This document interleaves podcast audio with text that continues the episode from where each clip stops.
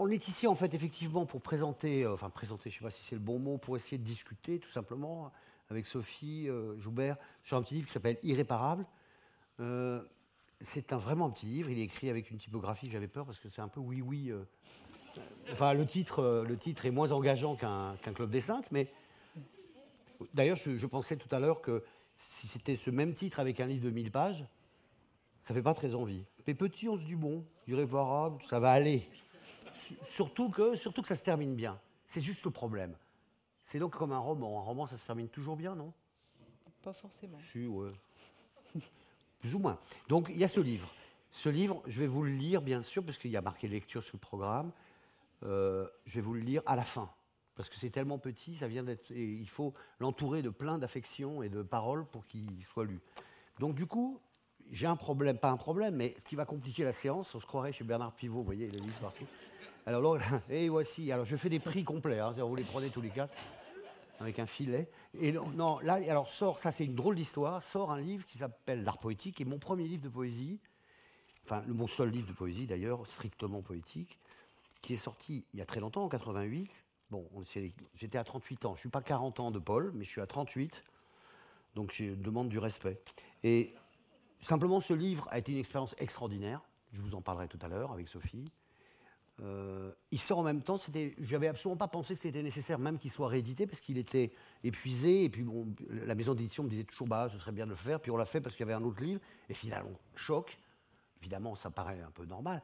Tout d'un coup, je me retrouve avec deux livres qui ont 40 ans d'écart. Et je me rends compte qu'il y a des rapports stupéfiants, très étranges.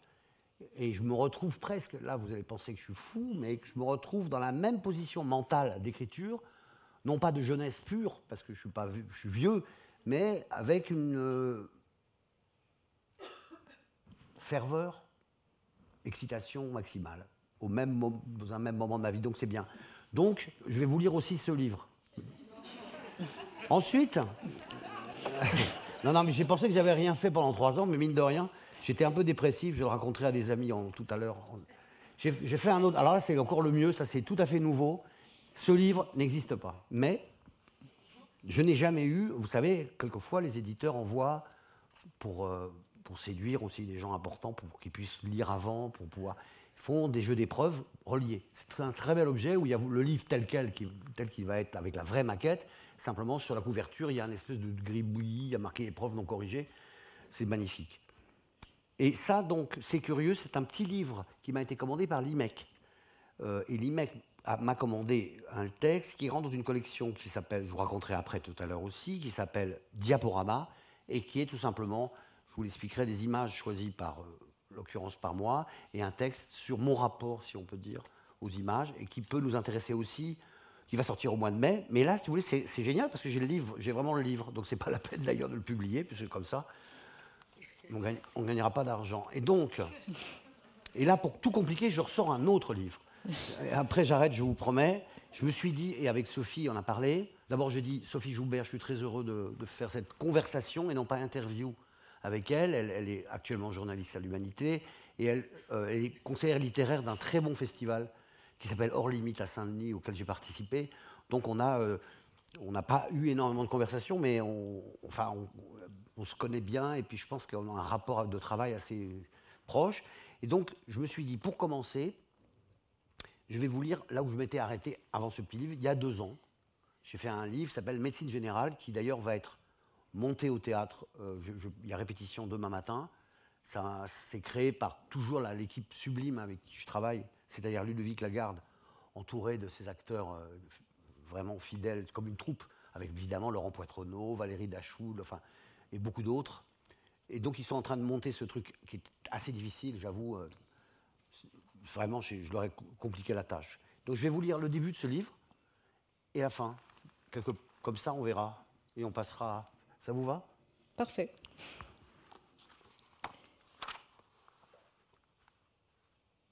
Pendant que je roulais avec le corps de mon frère, en train de se décomposer légèrement, tous deux trimballés sur l'autoroute, j'écoutais L'Incarnatus Est de la plus belle des messes de Haydn. Ce petit bout de musique chantée prétendait opérer en quelques minutes un miracle. Et homo factus est. Un homme, une femme, Un être humain prend corps devant nous et par palier ça s'incarne. C'est fait. Ça n'arrête pas de naître. Les fleurs s'ouvrent en accéléré, la peau se construit et les yeux s'ouvrent. Ça se fabrique sous nos yeux. Ça donne des forces. Il faut au moins trois voix entrelacées pour réussir ce prodige. Surenchérir dans l'aigu, attaquer à l'ultra basse sur le flanc gauche, revenir au centre pour se frayer un nouveau chemin inédit.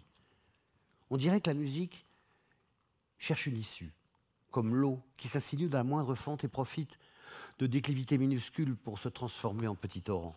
À force d'exploration, elle touche successivement des points, comme on le fait avec un corps que l'on soigne en perçant d'aiguilles. On dirait qu'une zone a été isolée par les notes qui précèdent, comme si vous exploriez l'ensemble d'un être en réservant un endroit. Cette zone finira par crier pour qu'on la touche. Ici.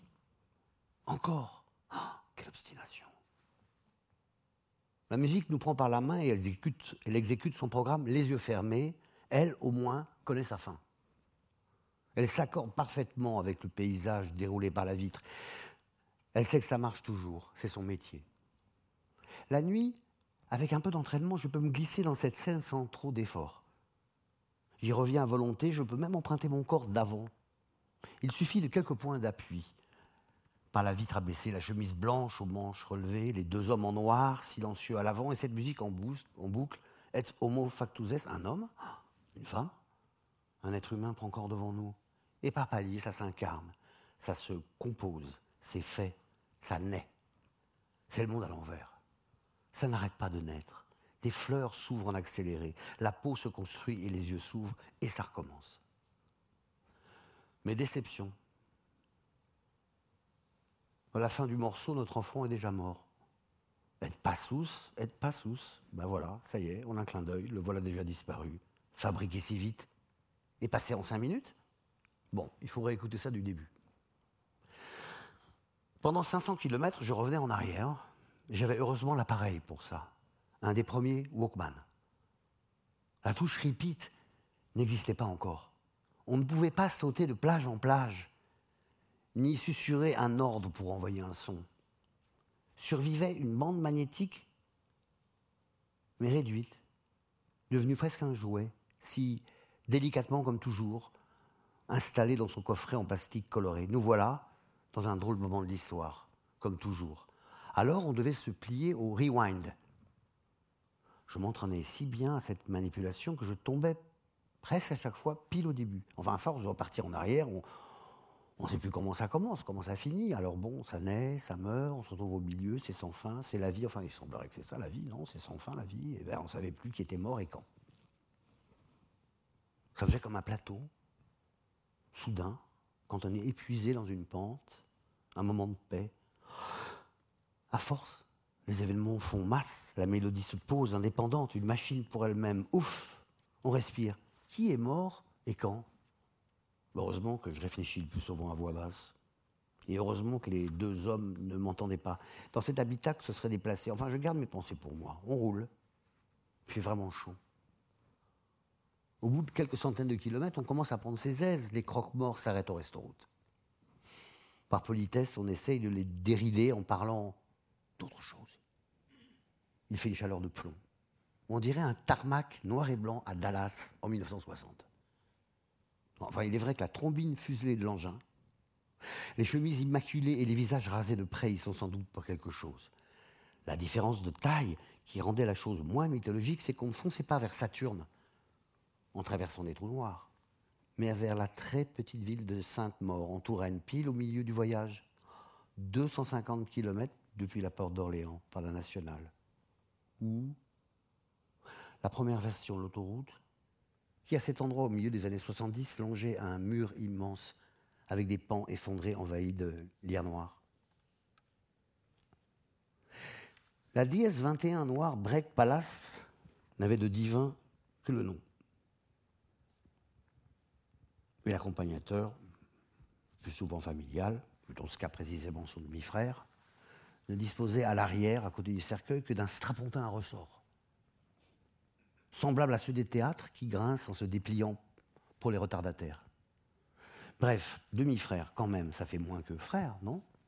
Frère d'un autre monde, presque ennemi, issu d'un terrier voisin, mais totalement différent. Comme si chaque famille était un univers fermé, avec ses coutumes incompréhensibles aux yeux des autres, souvent des principautés inaccessibles régies par des malades. Des deux demi-frères, l'un tend à disparaître, l'autre commence à insister dans la vie, commencer à finir pour lui et commencer à commencer pour l'autre. Curieuse sensation d'être tiré dans les deux sens à la fois à 160 à l'heure. Enfin, ça a l'air compliqué comme ça, mais au fond, vous savez, c'est assez simple, c'est vraiment physique. Dommage qu'il n'y ait ni buée ni givre sur les vitres de la fusée noire. J'aurais pu écrire avec mon doigt une équation lumineuse. Enfin, on dit souvent que celui qui reste en vie a intérêt à l'être pour deux. Enfin bon, vivre au carré, donc moins que rien à côté et plus que tout d'un autre. Mais on n'est pas obligé de suivre cette loi. Enfin, j'avais un avantage sur lui qui était désormais tout seul, enfermé dans son corps. Je pouvais encore changer de place et, et me retrouver à l'équilibre entre sa disparition et ma présence. Peut-on s'installer dans un intervalle et à cette vitesse? Hmm, Sans doute. Mais je ne le savais pas encore, je croyais qu'il n'y avait que deux options seulement. Le bon et le méchant. Le pasteur et le pitre. Je ne savais pas qu'on pouvait trouver une place plus plastique et résistante. Le troisième homme. Vivable, c'est promis. D'ailleurs, on répond frère rapidement, si on vous demande de décliner votre statut vis-à-vis du mort pour signaler, pour signaler par une sorte de semi-aveu à la fois honnête et dissimulateur que ce n'est pas exactement la vérité. Bon, écoutez, si au fond c'est un vrai frère, c'est deux fois plus qu'un frère, normal, même y a, comment dirais-je, quand même, bon, la distance, c'est moins familial du coup, non, c'est mieux? Ou c'est moins bien? On finit par appuyer son coude contre le cercueil de bois, comme si on dormait sur son épaule. Voilà juste quelques pages de la fin. Pour voir que ça s'arrange quand même aussi. C'est un problème, hein. Les livres, il faut faire attention maintenant parce que ça, nous fait tout, ça nous rend tous malades hein, avec toutes ces histoires épouvantables. Donc ils sont trois. Ce qui change dans cette histoire par rapport à tout le cycle, qu'on peut appeler un cycle prétentieusement, mais qui sont sept livres au moins, avec l'histoire de Robinson au centre. Là, c'est la première fois que c'est Robinson est à trois et finalement, je ne me suis jamais intéressé au Robinson de Defoe. Je me suis toujours intéressé à un livre sublime, bien sûr, que vous connaissez de Jules Verne, qui s'appelle L'île mystérieuse, où il y a quatre Robinson. Quatre Robinson, et vous savez, ils arrivent avec le ballon, ils s'écrasent sur le, je sais pas quoi, bon. Et puis ils sont là complètement démunis, sans rien. Puis il y en a un qui trouve, qui fait un petit geste et qui trouve une allumette sèche dans un pli de son vêtement. Une année plus tard, ils, sont fondés au fourneau. Il y en a un qui trouve un grain de blé dans une poche. 15, 15 quintaux l'hectare l'année d'après. Ça, c'est le roman. Je sais pas, vous croquez une petite madeleine, 3000 pages. Mais c'est vrai. Il faut des adjuvants pour entrer dans la transe. Alors, ça peut être des biscuits, mais bon, ça dépend des gens. Donc voilà, la fin. La fin, la fin, la fin. Je lis juste deux chapitres pour pas que ça soit trop long je les sens vibrer. Alors là, là c'est le moment de la fin. Ils ont construit une sorte, ça m'intéresse toujours beaucoup ça, une sorte d'abbaye. Ces trois personnes, c'est au fait, pour raconter l'histoire très très vite, c'est une sorte de Bouvard et Pécuchet. Vous vous souvenez, les deux amis, cette célèbre chose de Flaubert inachevée, où ils vont s'installer à la campagne, et comme ils sont encyclopédistes euh, bêtes, ils appliquent aussi bien des traités de jardinage que des n'importe quoi, la pyrotechnie, la sculpture, enfin, je euh, je sais pas, l'élevage de vers de terre. Et donc, du coup, il n'arrive à rien. Et c'est une suite d'échecs merveilleux. C'est un dictionnaire d'idées reçues aussi, bien sûr, comme le dit Flaubert. Là, c'est le contraire. C'est des gens qui partent, trois personnes qui partent, mais qui sont ignorants. Vous voyez? Alors, ça pose un problème compliqué. Trois personnes ignorantes dans une maison qu'ils ne connaissent pas. Je les sens vibrer, ces trois-là, ces deux-là, parce que ce narrateur que vous avez entendu, c'est, pour le coup, il a un rôle un peu plus manipulateur. Et d'ailleurs, il va s'en excuser là à la fin. Il va dire écoutez, j'ai déconné de faire un roman avec vous. Il est certain qu'à force, mes deux amis risquaient de devenir des abstractions. Ça, vous savez, c'est là où vous voyez l'importance d'une maison d'édition. Cette phrase, je viens de me souvenir. Il est certain qu'à force, mes deux amis risquaient de devenir des abstractions. Vous savez ce que m'a dit Frédéric Boyer en lisant le manuscrit? Il m'a juste dit c'est marrant, à la fin, c'est très abstrait mais c'est un compliment, mais en même temps gêné. Ils sont très gentils chez Paul, mais vous savez, ça fait 40 ans qu'on se tape la violence de cette maison d'édition. Et j'en profite puisque pour le dire, et je dirai tout ce qu'il faut un jour. À ce propos, il y a un livre de Mathieu Lindon qui est sorti chez Paul, qui est assez passionnant à lire, que je vous conseille, qui raconte Minuit. Autrement que, que le très beau livre de Jean Echnoz, qui s'appelle Jérôme Lindon, qui est vraiment une remarquable, euh, quasiment nouvelle, extrêmement ciselée et très drôle. Et là, le livre de Mathieu Lindon donne des renseignements au fond ce que, ce que ça veut dire une maison d'édition et surtout qu'est-ce que ça veut dire d'avoir plusieurs générations? On pourra parler aussi de ça, puisque 40 ans de Paul, c'est aussi un sujet. Ce qui est passionnant, c'est voir combien de temps on tient. Il y a le nouveau roman, puis après il y a le nouveau nouveau roman et le nouveau nouveau nouveau roman. Presque. Difficile pour les historiens. Je les sens vibrer. Alors j'ai donc, comme, quand on donne un conseil, j'écris dans le livre, comme ça je suis tranquille, regardez. Il est certain qu'à force, mes deux amis risquaient de devenir des abstractions. L'éditeur était content. On a réussi à vivre ensemble, quoi, mais au prix d'une perte de sensibilité entre nous. Là maintenant, je vois que ce sont des êtres, j'allais dire comme les autres, même s'ils sont spéciaux, comme chacun de nous. Nous sommes des nébuleuses, des polygones hérissés, ça n'a pas de nom. Un champ d'attraction entre différentes choses. On peut plonger dans les têtes et ouvrir un coin de mystère. On peut rarement le faire. En général, on fait le contraire. Moi, le premier. On aime simplifier les gens, jusqu'à la caricature. Je regrette. C'était à cause de mon projet totalitaire. J'ai voulu vous embrigader. Je regrette tout ce que j'ai fait, mais à culpa. Il fallait bien vous faire ressembler à quelque chose quand même. Ça me rappelle ce que disait mon père, dit Mathilde, après m'avoir battu. Tu vas t'inventer un personnage. Hein? Tu vas aller jouer la victime au tribunal. Ça m'a fait souffrir des moments. Tu m'as enfermé dans ce truc, comme si j'étais une Amazonienne. Tu m'as. Elle revient de la jungle, elle est partie. Euh, c'est une sorte d'histoire. Je me suis servi de un tout petit peu de Descola, de l'admirable, euh, de la Tour, pour l'histoire des des hachoirs. Des hachoirs, oui, c'est ça. J'ai bien copié ça parce que ça m'intéresse. Je ne sais pas s'ils sont totémiques ou euh, analogiques, mais je n'arrive jamais à me souvenir. Soi-disant pour créer une nouvelle religion. En fait, tu voulais juste régler sur nous, régner, pardon, sur nous. Je t'ai laissé faire, c'est fini, maintenant c'est terminé.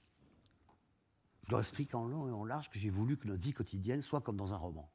Bon, pas seulement une vie quotidienne noyée dans les détails avec des choses mémorables, des utopies merveilleuses, des actions d'éclat, des rebondissements. Ah ah, dit l'autre. Difficile de faire les dialogues. Ah, et toi, mon vieux? Monsieur fait l'histoire avec un grand H. Et moi, il fallait me transformer en idiot de la famille Trop facile, dit Pierre, troisième personnage. Je leur explique qu'à force de vouloir tout contrôler, enfin Dieu sait si je vous demande pardon, j'ai créé une sorte de petit monstre.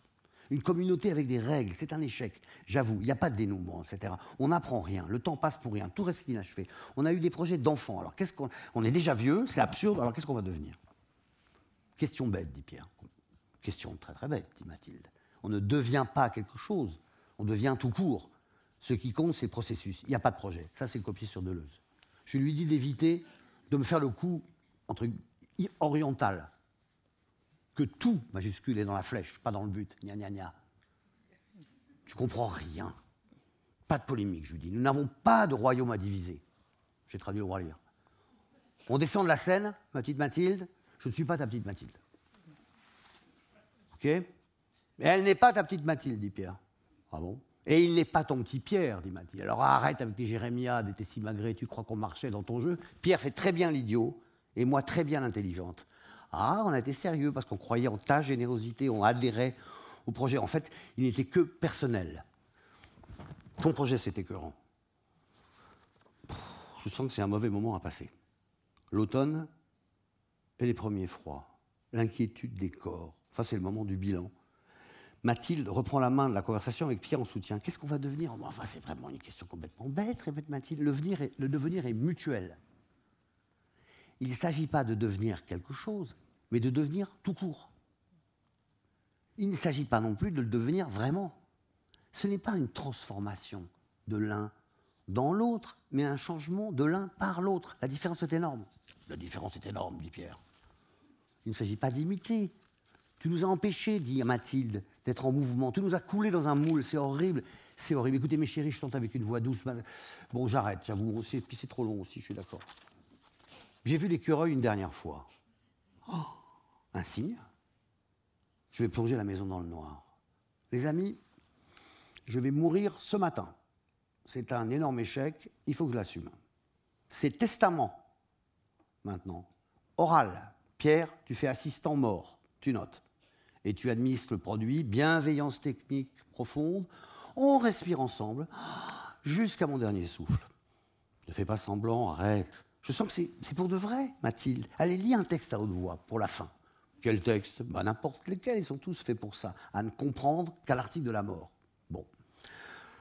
je sens que c'est maintenant. Rideau. Euh, brouillés pour tout le monde? On pourrait mettre euh, des tranches de rose vif dessus? Enfin, c'est absurde. Tu meurs pas, hein Ok, on fait d'abord le. Enfin, j'ajoute, mais c'est l'idée qu'on fait des tranches de vif. Ma dernière volonté, c'est, allez, vas-y, don't get high with your own product. Il parle en langue, c'est noté. On le traduira par quelque chose d'approchant. Don't get high with your own product. Ne profite pas toi-même de ce qui fait le bonheur des autres. Ne vis pas la vie que tu transmets aux autres. Ne te nourris pas de l'illusion que tu vends aux autres. Ne partage pas les mirages que tu échafaudes pour les autres. Oh, tu sais, on va, on va beaucoup s'amuser encore. D'accord, je meurs pas.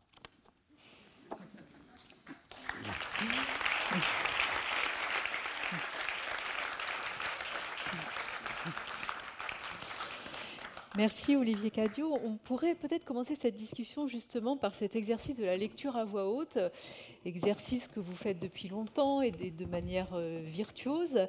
Et vous me disiez en, préparant cette rencontre que peut-être vous étiez arrivé au bout de quelque chose, que vous, éprouviez peut-être moins de plaisir à, faire ces lectures à voix haute. Là, ça s'est pas forcément senti parce que on, sent vraiment la, jubilation de, la lecture. Mais, mais pourquoi, pourquoi êtes-vous arrivé au bout de quelque chose? D'abord, on est deux sur scène.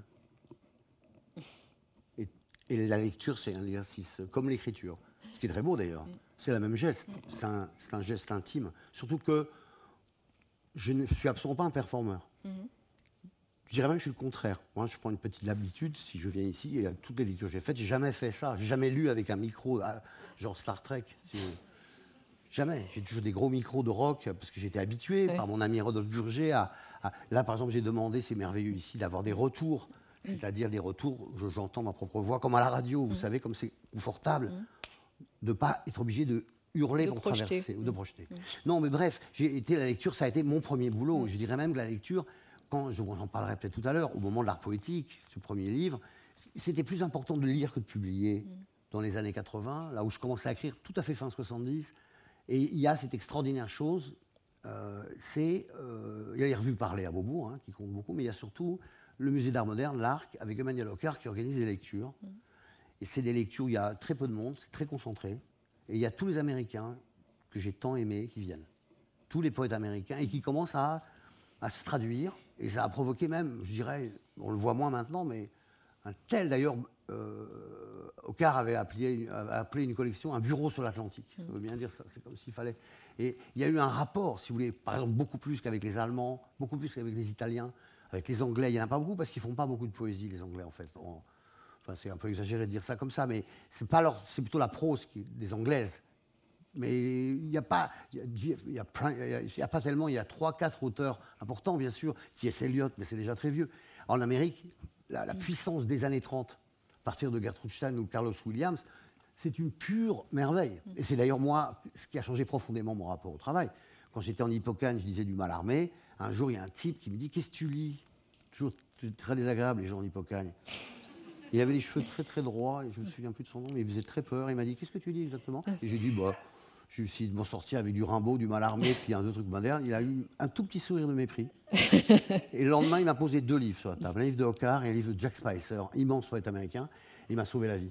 Je me suis dit Ah bon, si c'est possible d'obtenir ensemble une extrême simplicité, non formelle, en même temps un minimalisme, puisque on a appelé ça d'ailleurs en France la poésie blanche, c'est par hasard, très peu de mots sur la page, mais énormément de joie.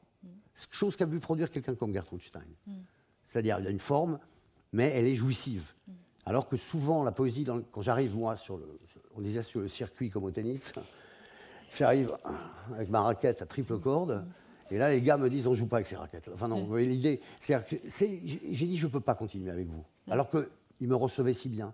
Mais il y avait quelque chose qui ne m'allait pas, je crois, c'est parce que la poésie française, puisqu'on est, on va parler que de poésie, puisqu'on est dans l'endroit parfait, était complètement, comment dirais-je, dominée par, par la, la philosophie, particulièrement Heidegger. Quoi. Ce qui a produit René Char, ce qui a produit, c'est très bien, mais ça a produit, encore René Char, ça va, mais les épigones de René Char, c'est-à-dire une flopée de faux philosophes mystiques qui sont vraiment, pour moi, qui étaient un enfer.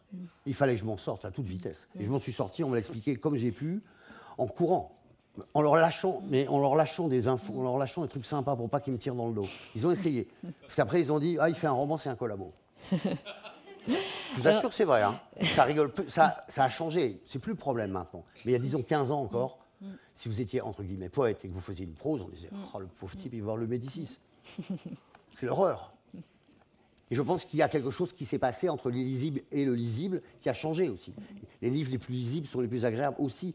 Il y a pas l'énigme n'est pas un plus. La poésie ne, ne- ne doit pas être euh, finalement obscure par essence. Elle n'est pas nécessairement. Ou alors, comme les oublipiens, ils le sont par des, con- des contraintes. Il y a des contraintes sur quatre. Je, je suis en train de parler beaucoup trop là. Donc pour résumer, parce qu'on avait dit qu'on discuterait.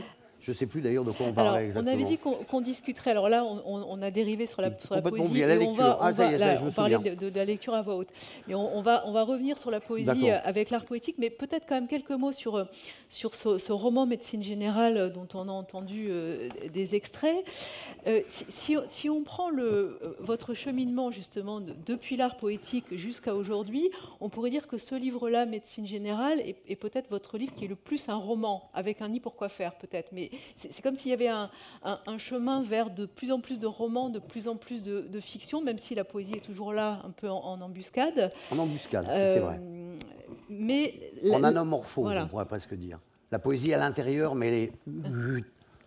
Il faut la trouver dans la page. Voilà. Donc elle est dans le noir. Ouais. Elle n'est pas dans le blanc. Mais, mais c'est comme si ce, ce livre-là, avec, avec Médecine Générale, vous arriviez au bout de quelque chose. Alors, au bout vrai. du cycle Mm. des Robinson, ça, ça, vous, vous l'avez dit tout à l'heure, mais peut-être au, au bout de, de- de ces couches de fiction. Parce que le, le- le réel, il est là. La poésie est en embuscade, mais le réel est aussi là en embuscade, et l'autobiographie est aussi là en embuscade, dans Médecine Générale, me semble-t-il. Je suis d'accord avec vous. je suis d'accord avec vous, d'autant plus que, que je pense que. je- euh, c'est pour ça que je vous ai lu ça, parce que j'avais l'impression que pour la première fois, je parlais de la mort de mon frère, voilà, et de la mort de ma soeur. J'ai perdu ma femme. Je n'ai jamais raconté ça dans aucun livre. Je n'ai jamais voulu utiliser ça pour, euh, au fond, pour, pour, pour me faire plaindre. Et, d'ailleurs, je- j'en profite pas. Je, vais- je peux changer de sujet? Allez-y, J'ai vous une maladie, j'ai la digression. On va pas m'engueuler, c'est ça la littérature. Non, mais je pensais ça. J'ai oublié même ce que je voulais dire. Non, mais euh, c'est très riche de parler de tout ça, parce que c'est- là, c'est comme si j'avais, au fond, mes 40 ans de boulot d'un coup. Alors, ça fait des croisements extravagants.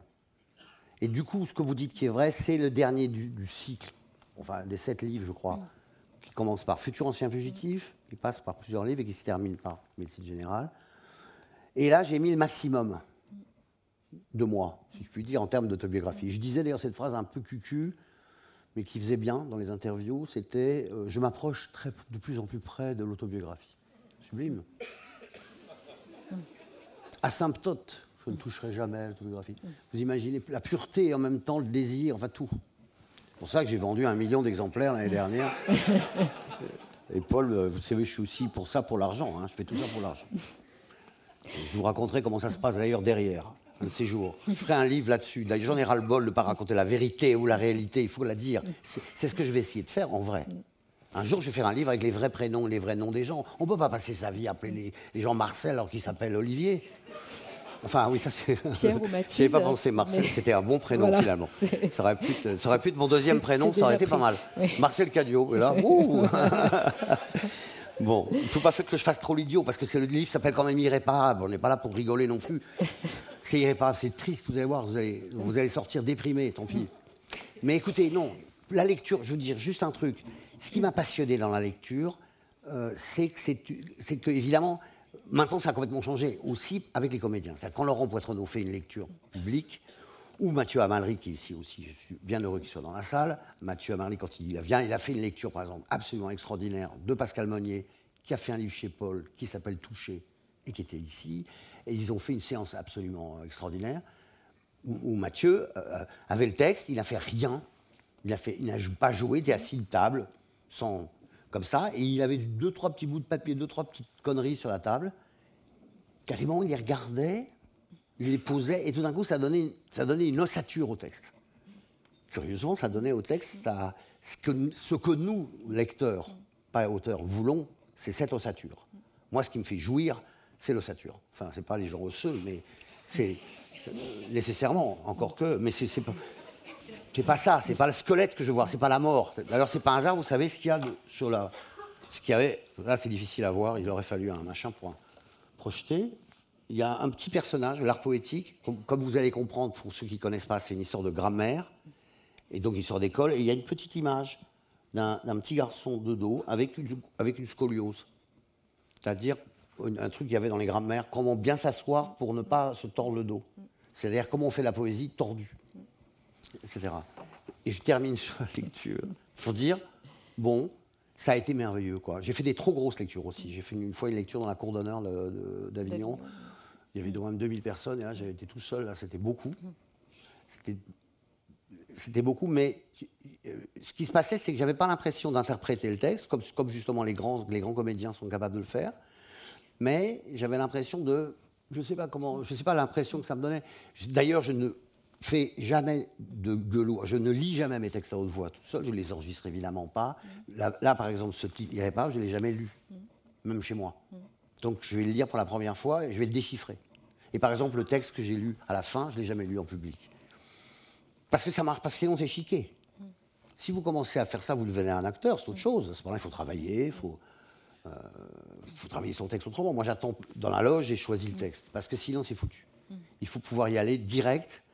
Et on a le droit, et un, acteur non, mais un, acteur, comme disait Bernard Hetzig, il a le droit au couac.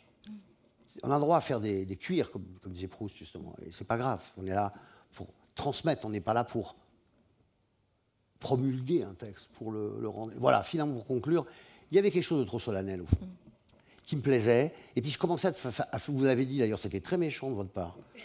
Vous avez dit euh, le virtuose, hein, c'était évidemment très désagréable. J'ai mal pris ça. J'aurais pu dire acrobatique. Acrobatique, mais continuez avec vos petites choses. Moi, je ne viendrai plus jamais à votre festival. non, mais d'ailleurs, j'aurais pas dû J'aurais dû être tout seul pour faire ce truc. Non, je voulais pas être tout seul. Je me suis dit là, ils vont me foutre à l'hosto, quoi. Direct Sainte-Anne. Alors, si on remonte. J'ai pas fini, mais ça fait rien. non, non, je vous en prie, hein, j'arrête, j'arrête. Il faut être sérieux, c'est irréparable.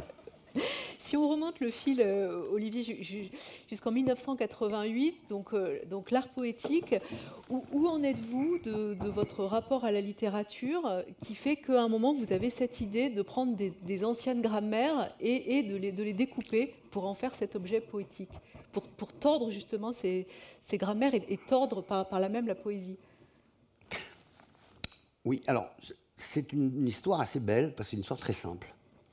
C'est pas du tout une stratégie, euh, ça va être important. D'ailleurs, j'ai fait euh, ce que m'a conseillé euh, Frédéric Boyer, m'a conseillé, il a eu bien fait de faire une petite préface. Et si Pascal Monnier, qui est une amie de travail aussi, m'a dit Tu devrais préfacer ce livre qui a 30 ans ou 40 ans, donc 88, non pas pour le revendre en disant c'est merveilleux, lisez-le, il est actuel. Comme on nous fait chier avec la culture quand on nous explique tout le temps que c'est actuel tu vas rencontrer le monde, c'est réel, c'est merveilleux. Moi j'arrête. Ce qui se passe avec ça, c'est extraordinaire. Je fais quoi On va dire de 17 à 25, 24 ans, je fais des super mauvais poèmes. Enfin, c'est pas que c'est des super mauvais poèmes, c'est des embris, c'est des choses qui sont copiées, c'est normal, on fait ces classes. Et à 25 ans, je, découvre Emmanuel Ocar plus, très fort, je découvre les Américains, mhm. enfin déjà à ce moment-là. Et donc, du coup, je me rends compte que j'ai un rapport à la poésie qui ne va pas, qui un rapport d'intériorité. C'est-à-dire que, comme souvent, et d'ailleurs les gens me disaient, ah, comme les gens demandent souvent aux écrivaines, aux écrivains, alors vous avez de l'inspiration? Ça va être agréable l'inspiration, le gars qui est déprimé à mort, qui boit deux bouteilles de whisky par jour. Merci beaucoup, le type qui rentre. Euh, bon, terrifiant. Et l'inspiration, alors, me dit le facteur. Ah, je dis, c'est plutôt l'expiration. Et le mec tombe. C'est vrai, il y a quelque chose qui ne va pas c'était l'idée quand même de l'époque aussi, qui est encore aussi l'idée. C'est pour ça que j'aime beaucoup rencontrer des jeunes gens et vous faire des, choses aussi scolaires, comme j'ai fait, ou des ateliers d'écriture que j'ai fait justement à l'IMEC. Ils sont bien sûr beaucoup plus avancés que je n'étais moi à cet âge. Mais simplement, euh, j'avais l'impression, si vous voulez, de d'être une sorte de vieille distillerie de whisky. je continue. Alors on va dire plutôt de Chanel numéro 5. C'est-à-dire que j'avais l'impression, au fond, qu'il fallait que je prenne mon intérieur et que je mette un système d'alambic. De tabou, je ferai de l'or, non, c'est Baudelaire. C'est-à-dire, il y a un côté pierre philosophale du truc qui, est, qui, est, saoulant. C'est-à-dire qu'il fallait. On n'a rien dans la tête. Moi, j'ai absolument rien dans la tête. Qu'est-ce que vous voulez que j'écrive? J'ai absolument rien dans la tête. J'ai aucune imagination, j'ai absolument rien à dire. En revanche, le jour où j'ai rencontré quelque chose comme c'est un mot qui est très vilain, la langue avec un grand L, on nous a bassiné avec la langue.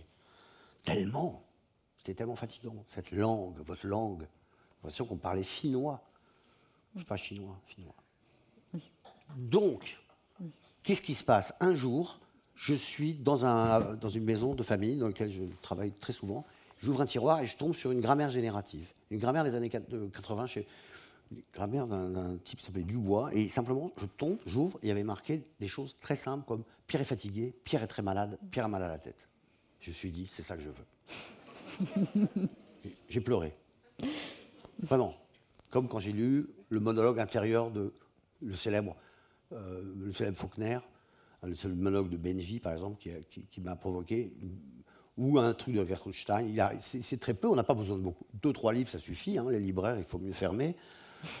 Pardon, j'arrête pas de faire l'idiot, donc ça va être podcasté et les gens vont voir ça, même. filmé. Après, les gens vont dire mais c'est pitoyable.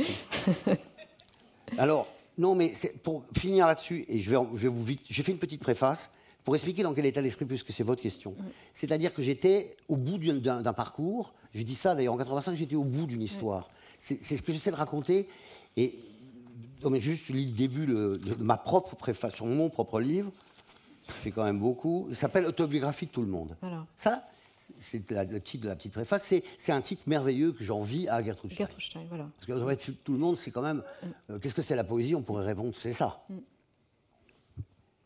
En 85, j'étais au bout d'une première histoire d'écriture. À force de vouloir faire sortir mon intériorité à tout prix dans des poèmes, la source se tarissait. Il fallait inverser le projet, ça n'allait plus.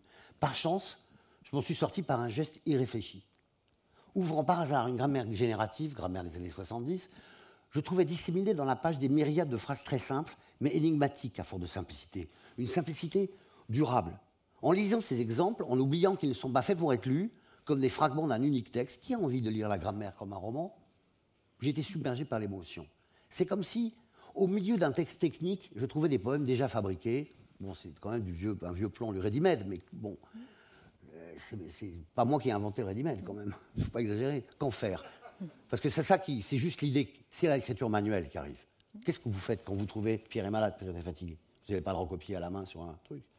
Si les gens vous disent, t'as écrit ça aujourd'hui? Pierre est malade, Pierre est fatigué, écrit à la main? Bravo. Qu'est-ce que tu veux faire plus tard Poète? Ben, Imaginez les parents? Non mais sérieux, les recopier à la main était impossible. Pourquoi? L'écriture manuelle ruinait littéralement la perfection des phrases, me taper à la machine. C'est-à-dire que il me fallait in vivo le morceau, et ce n'est pas du tout, pour le coup, ce que j'explique, c'est pas du tout, ça s'est appelé après, c'est redevenu à la mode du cut-up. Le cut-up, ça vient de quoi? Ça vient pas de, ça vient de Brian Geising qui a inventé ça avec pour William Burroughs, qui était du cut-up un peu à la surréaliste, c'est-à-dire on prend un journal, on coupe en deux et on met des pages différentes, on fait ça et ça fait un texte fou. C'est une très belle méthode, mais c'est une méthode hasardeuse. Alors que moi, au fond, ce que j'ai fait, c'est une méthode inverse. C'est-à-dire, je faisais, voilà, je faisais, je faisais au fond, j'allais chercher, je lisais au milieu des livres. Même à un moment donné, j'étais un peu, quand même un peu dingue parce que je lisais le journal comme ça, pour pouvoir lire à l'intérieur. Mmh. Et dedans, il y a des poèmes. Il suffit de les découper et les poser. C'est les trésors, et ça, il faut les agencer calmement. Comme j'ai traduit d'ailleurs, il se trouve que j'ai traduit, grâce à Frédéric Boyer aussi, la Bible, les psaumes, mmh. plutôt, pas toute la Bible, mmh. dans ce projet magnifique. Mmh. J'ai utilisé cette méthode. Simplement, le, problème que j'ai eu, c'est que j'ai pu faire ça qu'une fois. J'ai pas pu refaire un deuxième, et j'ai arrêté tout de suite après. Parce que ça devenait un truc. C'est un système. Ouais, c'était trop facile. Et puis j'ai essayé d'utiliser cette méthode. Je vais vous en, lire deux ou trois pour vous comprendre. C'est très simple, c'est des exemples de grammaire découpés et, et collés, surtout positionnés très lentement sur des grands cartons Donc il faut travailler debout, il faut sortir du bureau.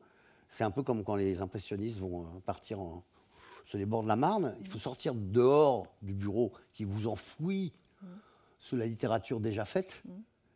Et là, vous êtes dans un atelier, ça n'a rien à voir. Vous, avez des, vous nettoyez les tables au truc, vous cirez les outils au mirror. C'est la vraie vie, quoi. C'est pas l'écrivain comme ça, avec son, stylo, sergent-major. C'est terrifiant. Mais il y, a- quand même, dans tous vos livres, même si cette méthode, vous ne l'avez pas reproduite ensuite, un côté bricolage, un côté bouturage, un côté manuel, en fait, me semble-t-il. non J'ai dit une bêtise Euh, non, au contraire. Mais j'aimerais que vous poursuiviez parce que ça, ça me fait tellement plaisir ce que vous dites.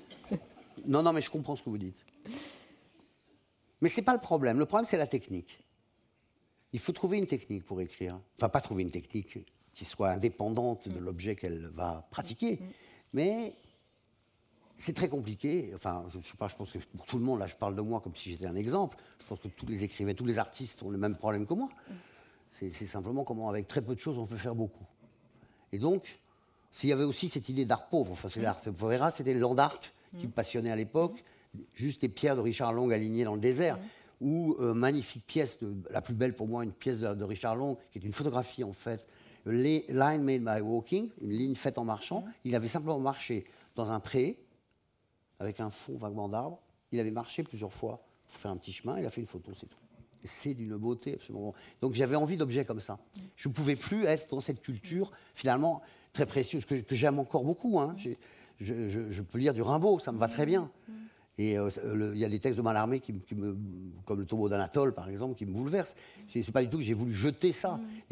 Moi je ne pouvais plus continuer. Et j'avais besoin aussi de, pour m'en aller, j'avais besoin d'entrer et de proposer aux poètes que j'admirais, comme, beaucoup comme Emmanuel Oka, par exemple, ou David Ensign, les jeunes américains, de leur dire, voyez, je, je cherche les mêmes poissons que vous.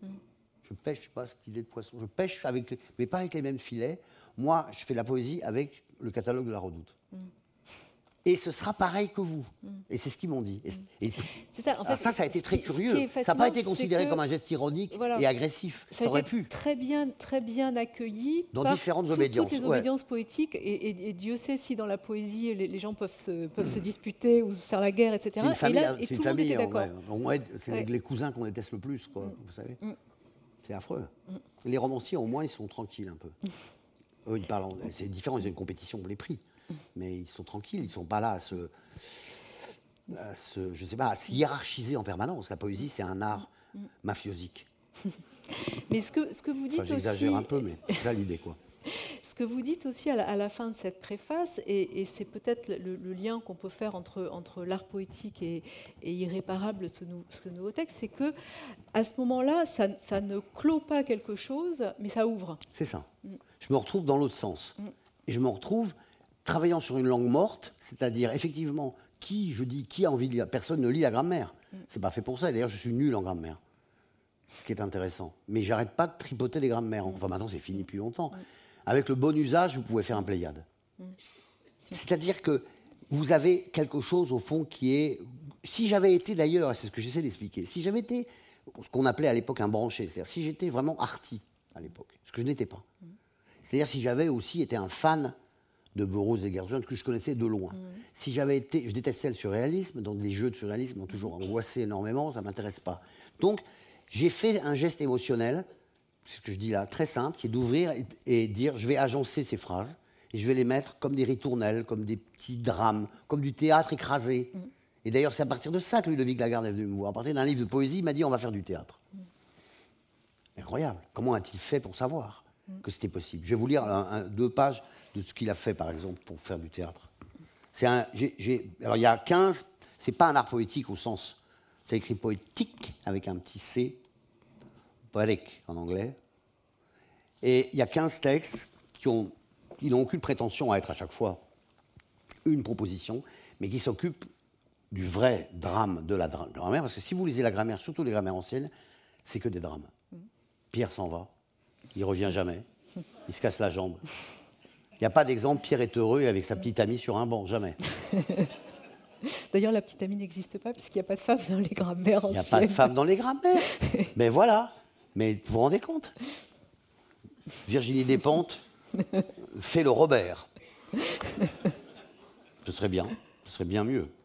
Alors, non, vous voyez surtout comment je fais, par exemple, un truc qui m'a beaucoup touché. Il y a plusieurs techniques dedans, mais j'ai pris tout simplement le plus radical, enfin le radical, radical, mais j'ai simplement un, exercice, le bled, l'exercice à trous.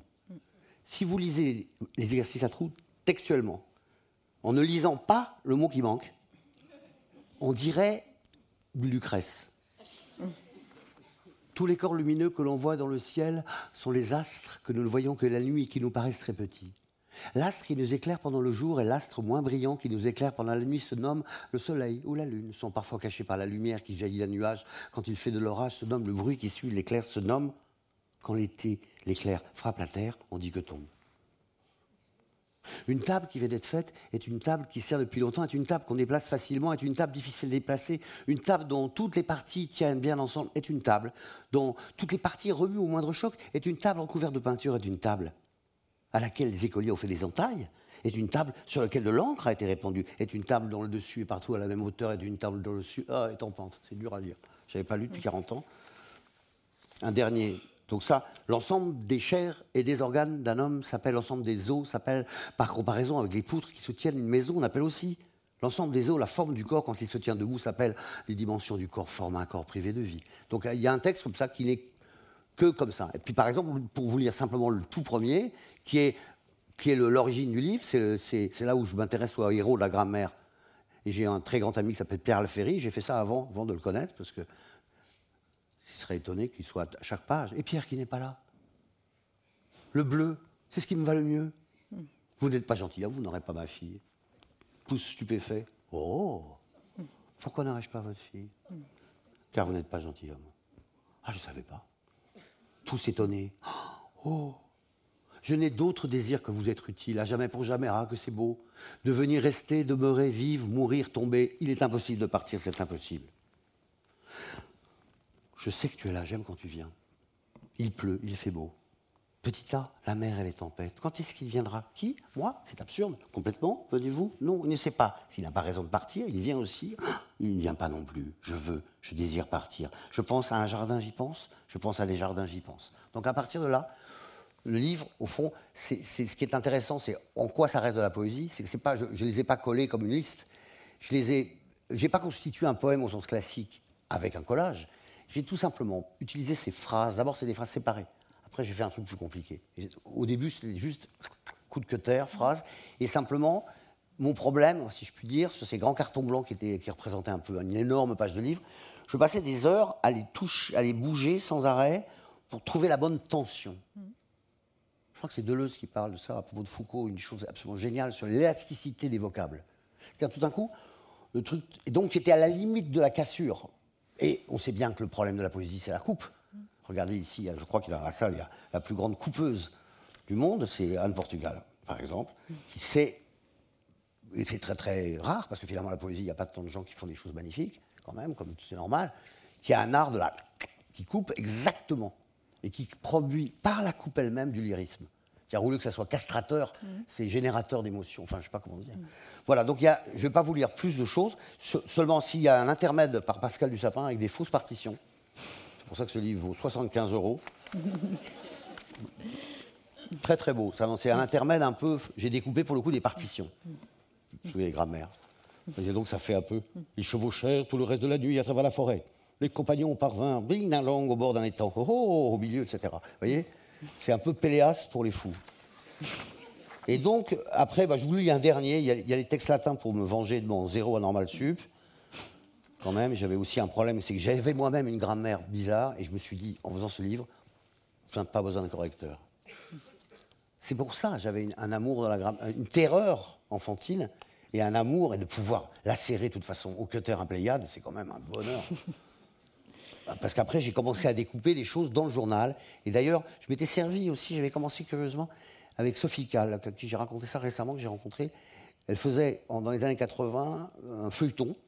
Vous vous souvenez Elle les cherchait dans les chambres d'hôtel, les choses, elle notait. elle faisait un petit texte très simple, je ne sais pas, une fois par semaine. La typo était belle, la typo était de Libé à l'époque était un peu grasse, un peu noire. Vous voyez? Très bien. Donc, vous saviez ça, et ça faisait un, un, un poème, parce que c'est les textes, elle faisait qui, étaient qui, détonnait complètement dans le journal. Le ton était incroyablement libre. Bref. Et après, j'étais un peu loin. Bon, si, j'en ai, je vous lire une page qui est ma page préférée, parce que, en fait, dans les livres qu'on aime, qu'on fait plutôt, il y a quelques pages qui marchent seulement. Quand je dis marcher, ça ne veut pas dire marcher, ça veut dire qu'elle saute aux yeux. Et la poésie, c'est quand même un travail qui combine oral et écrit à un niveau tellement fin que ça produit des explosions. Mais on ne peut pas les avoir tout le temps. Donc si je la retrouve, je le fais, sinon je ferai autre chose. C'était un bon poème, mais c'est dommage, je ne peux pas le lire. C'était peut-être mon plus beau poème. Mais je ne le trouve pas. ça, c'est un truc de malade. Voilà. alors d'ailleurs, j'ai enregistré ça il y a, quelques, un mois ou deux mois. Vous, connaissez sans doute peut-être John Giorno, un très grand poète américain qui est mort, compagnon de, de, de, entre autres, de Rauschenberg, etc., qui, qui faisait des poèmes très beaux et euh, qui a fait Dial Poem, c'est-à-dire un truc dans les années 70, avant de s'occuper du sida de manière très intense, il, y avait un téléphone. Vous pouviez avoir des, poètes américains qui lisaient. Ils ont commencé ça, ils l'ont fait, et c'est, on peut le trouver ça en France maintenant, et il y a des poètes et des poétesses, des écrivains d'ailleurs, qui viennent le faire. Donc j'ai fait deux fois, parce que j'ai dit si je le fais d'un coup, très vite, personne ça, les gens pensent que c'est un psychotique ah, au téléphone, quoi, donc ça va pas.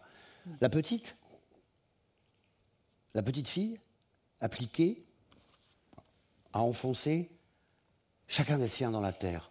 Pourquoi, lui dit son frère, ne jetais-tu pas ce paquet dans la terre? Et pourquoi salir inutile dit son frère. Salir les mains inutilement. La petite fille lui répond Mais quand, quand les noyaux que je plantais devenir des arbres, ces arbres couverts de fleurs et de fruits, et de fleurs et de fruits, et, si, et ceux qui, comme nous, et si qui et ceux, pardonnez-moi, et ceux qui, comme nous, et ceux qui, venir comme nous reposer à cette même place, devenir des arbres, des, ces arbres. En fait, je, en fait, je le lisais trop lentement. La petite la petite fille appliquée a enfoncé chacun des cerfs dans la terre. Pourquoi, lui dit son frère, jetez-tu pas ce paquet dans la terre? Pourquoi salir inutile dit son frère, salir les mains inutilement? La petite fille lui répond quand? Quand les noyaux que je plantais des arbres, ces arbres couvrir de fleurs et de fruits, de fleurs et de fruits, et ceux qui, comme nous, et ceux qui, venir comme nous, reposer à cette même place, devenir des arbres, devenir ces arbres. Ça, il était bien. J'en ai fait qu'un. Et après, j'ai arrêté. Voilà. Mais donc, pour, revenir à ce qu'on disait tout à l'heure, euh, avec ce livre-là, ça, ne clôt pas quelque chose, ça, ouvre. Et pourtant, la poésie est quand même toujours là, de manière un peu plus masquée. Peut-être le livre de transition serait euh, Futur, ancien, fugitif, 1993. Et euh, au fond, j'ai lu ce, matin euh, des, passages de ce, livre, Lire Olivier Cadio, euh, essai paru aux presses du réel, coordonné par Dominique Rabaté et, Pierre Zaoui. Et, Pierre Zaoui, dans, le premier texte, dit qu'au fond, la, poésie est, toujours là chez vous, un petit peu comme un réservoir ou comme une porte pour la soif. Il dit ça aussi, mais est-ce que c'est comme ça que vous, le, vous, la pensez? C'est-à-dire que euh, ce qui s'est passé, pourquoi j'ai abandonné, c'est aussi une raison toute simple. Je ne pouvais pas refaire ça, parce que justement, comme je l'ai fait très émotionnellement, c'est un peu un argument cucu, mais c'est vrai. Mm. Je l'ai fait de manière non cultivée, mm. encore une fois. Je l'ai pas fait, c'est pas un geste moderne. Donc c'est pas du cut-up. Mm. Donc à l'époque, on disait c'est du cut-up. Et en fait, c'est pas le problème. C'est des, des, ritournelles, c'est des, des nursery rhymes, c'est fait pour être chanté c'est fait pour être chantonné. Mm. Et avec la pièce que nous allons faire avec Christophe Martaler, enfin qu'il va faire, je pense que ce livre va peut-être pouvoir leur servir justement de réservoir de chant par rapport irréparable. Vous avez mm. compris, ça va au théâtre. Je mm. parlais de ça, c'est le plus important. Et ça, peut-être que ce livre, avec ces deux, ça peut peut-être matcher pour produire un, dehors à la pièce qui va être euh, à partir d'irréparable.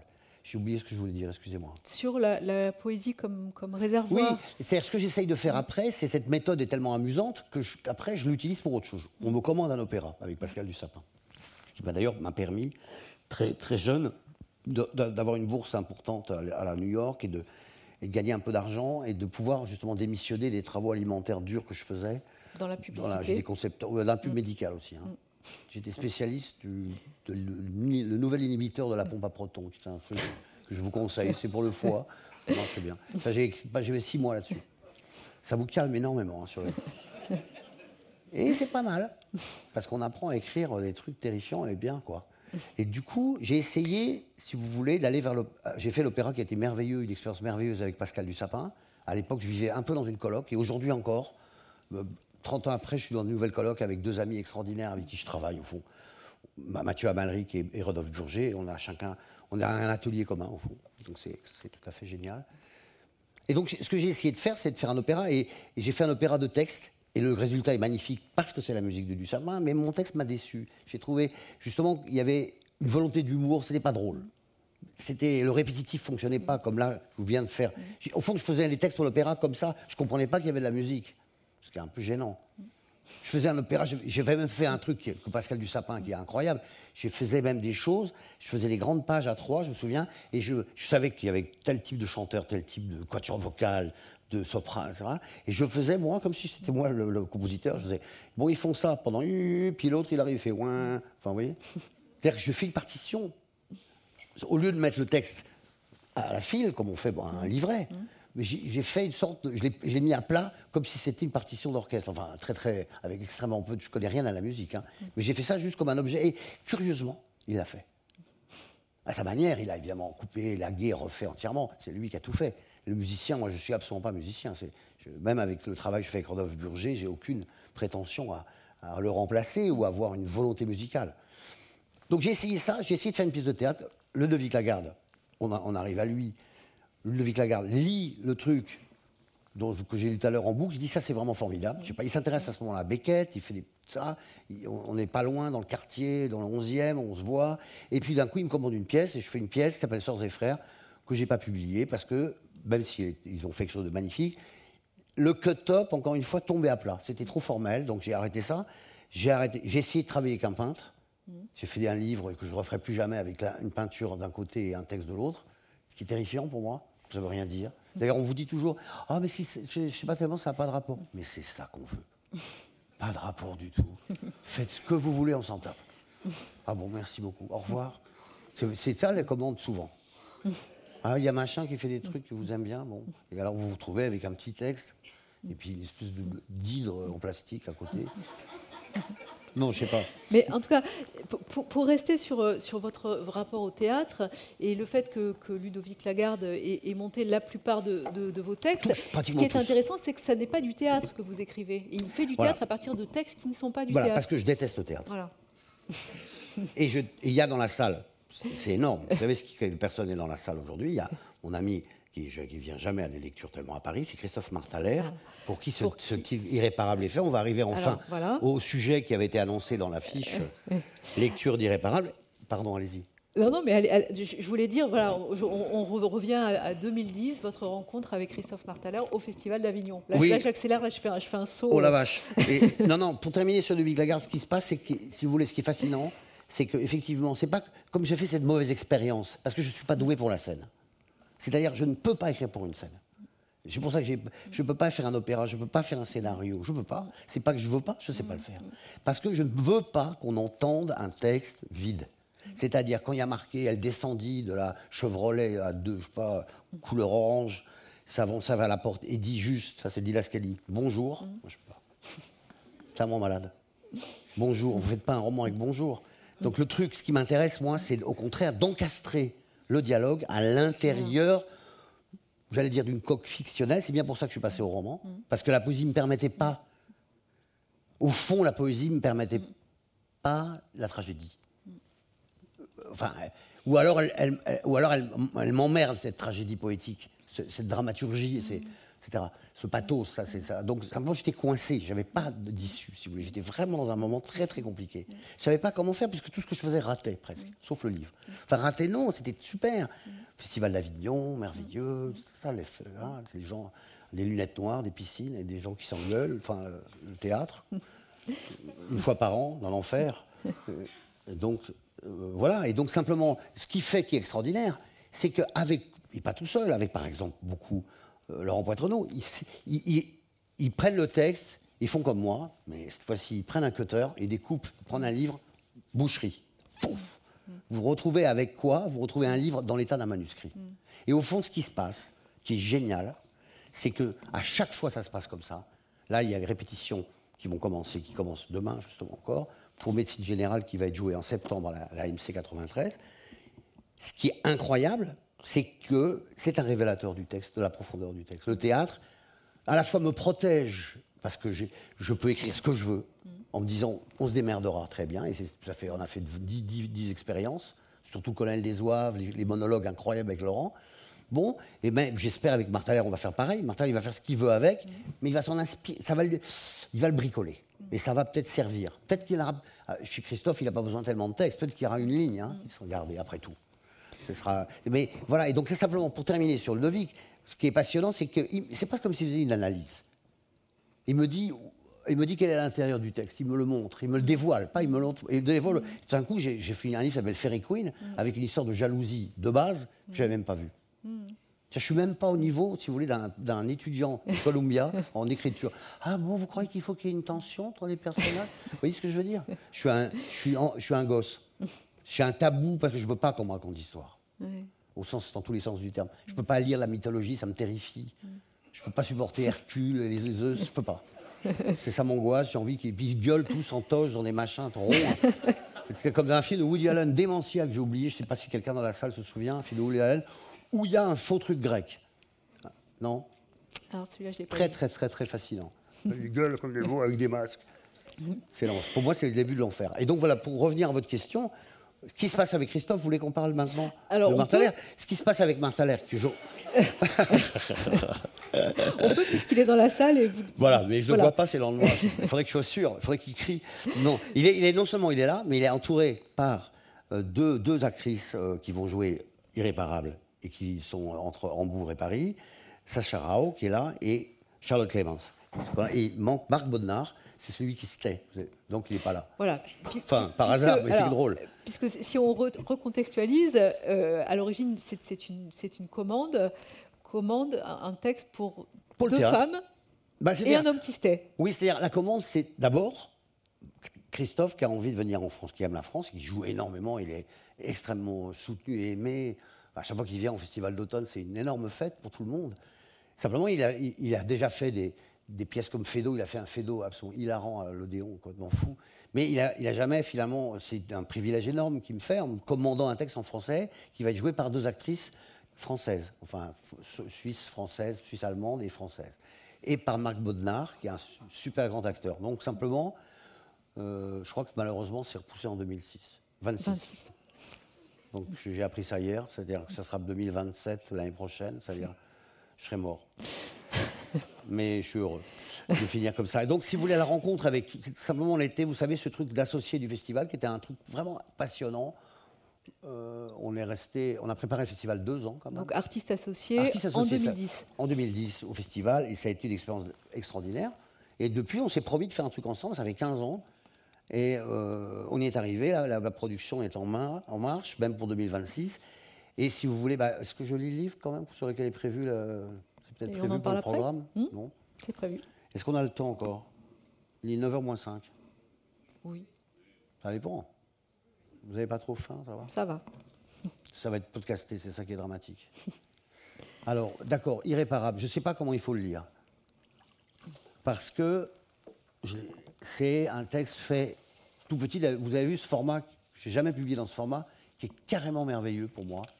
C'est un tout petit livre de poche c'est un petit talisman, quoi. C'est pliable.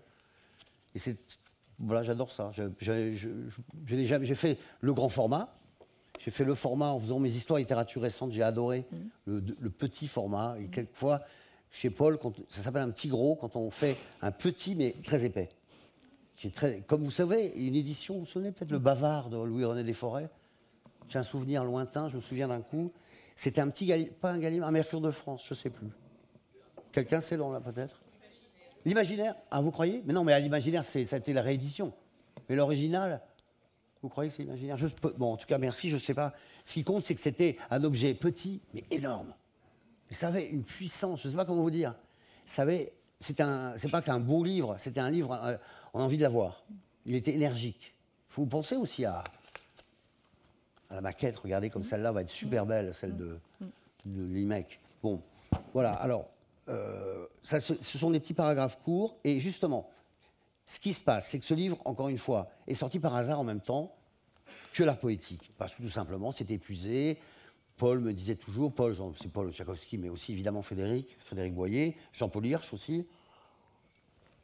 Il disait, c'est épuisé, il faut quand même le sortir. Moi, je dis, si vous voulez, je sais pas, je me disais, bon, ben voilà, il, a 40 ans, c'est pas obligatoire, je sais pas, j'y tenais pas particulièrement. Puis ils ont décidé de le faire. Et ce qui se passe, ce que je me répète, c'est-à-dire qu'ils ne se sont pas rendus compte qu'ils allaient me déclencher, que le choc de ces deux livres ah. allait produire un autre livre. Mm. Simplement, comme du silex, euh, je sais pas quoi, comme on fait du bois avec de, trucs, quoi. Enfin, plutôt avec futur ancien fugitif que l'art poétique. Parce qu'entre-temps, ça complique tout, j'ai pas apporté heureusement les livres, j'ai fait des traductions. Et, là, j'ai fait la traduction depuis très longtemps. Oui, j'ai traduit quatre Shakespeare en cinq ans pour, pour gagner ma vie. C'est une merveilleuse manière privilégiée de gagner sa vie, au fond, de faire.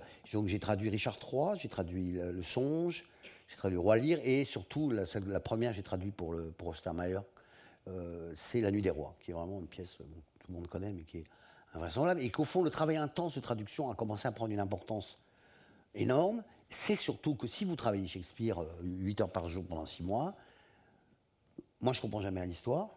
Je sais même pas qui est qui. Je comprends rien. Je, je peux pas, pour ça, je peux pas aller les voir au théâtre parce que c'est pas que je m'endors, c'est que je sais plus qui est qui. Là, j'ai traduit Platonov de Tchékov. Jusqu'à la fin, je me suis dit ah oui, c'est peut-être le frère de. Alors peut-être qu'il veut prendre l'argent. D'accord. C'est merveilleux parce que je lis au ralenti à la vitesse d'un lecteur hémiplégique. C'est-à-dire, je mets six mois à lire un livre. Après, on me dit, oh, tu lis pas beaucoup de livres. Bah, six mois avec le même livre, la même rédaction, cinquième, à refaire, avec comme le petit déjeuner froid, ad vitam. Et d'un coup, si vous avancez tout doucement, d'abord, la traduction, vous pouvez laisser les gens en plan. Il y a le roi lire qui s'énerve. Vous allez déjeuner tranquille.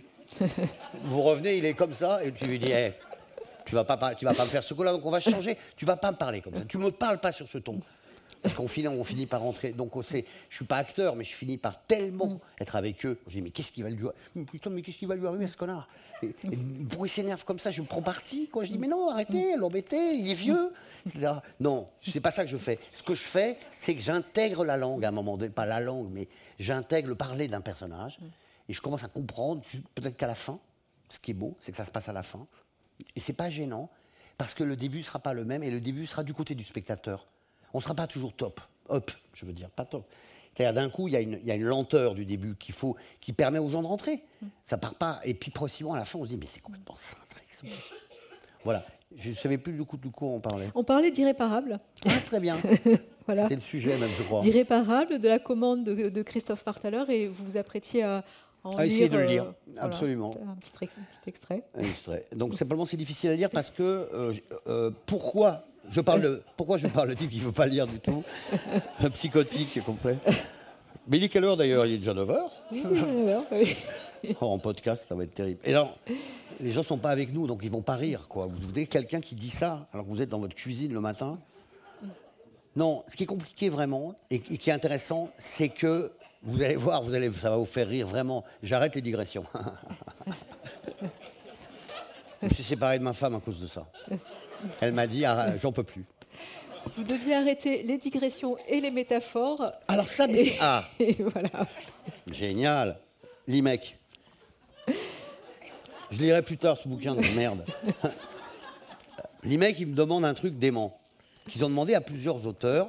Donc cette jolie collection dont je vous parlais, qui s'appelle, encore une fois, Diaporama. Une maquette est très belle. Et ce qui est très joli, vous voyez, c'est qu'il y a le titre, le titre en l'occurrence de mon livre qui s'appelle Micmac, et ils ont fait un truc graphique magnifique, c'est qu'ils tirent des flèches littéralement du, truc, et ça va en quatrième de couverture, comme une sorte de, au fond, ce qu'on appelle une quatrième, au lieu d'avoir un texte unique, c'est une sorte d'efflorescence d'idées, de, concept de truc. Donc voilà. Donc là, il y a marqué Jonas Mekas, Cafarnaum, une fresque sous une pelouse. Enfin, c'est sorti de mon texte. Ça, ça, vous ne pouvez pas le voir. J'ai choisi une vingtaine d'images très étranges, des images que j'ai choisies dans les milliers qu'on a et qui sont enfermés dans les disques durs Forever. J'ai regardé tout ce que j'avais photographié et j'ai tombé sur à peu près une dizaine de photos assez bien.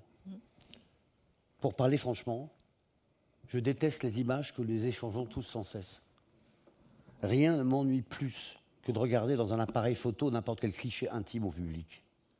Est-ce les images des autres qui ne m'intéressent pas? En tout cas, il faut un tour de passe-passe pour que ça marche et qu'il y ait du désir dans celles qui s'échangent. On a donc intérêt à avoir très proche d'une personne aimée pour pouvoir envoyer le nombre d'images qu'on veut à un être vivant. pour que ce soit regardable le temps d'un coup d'œil.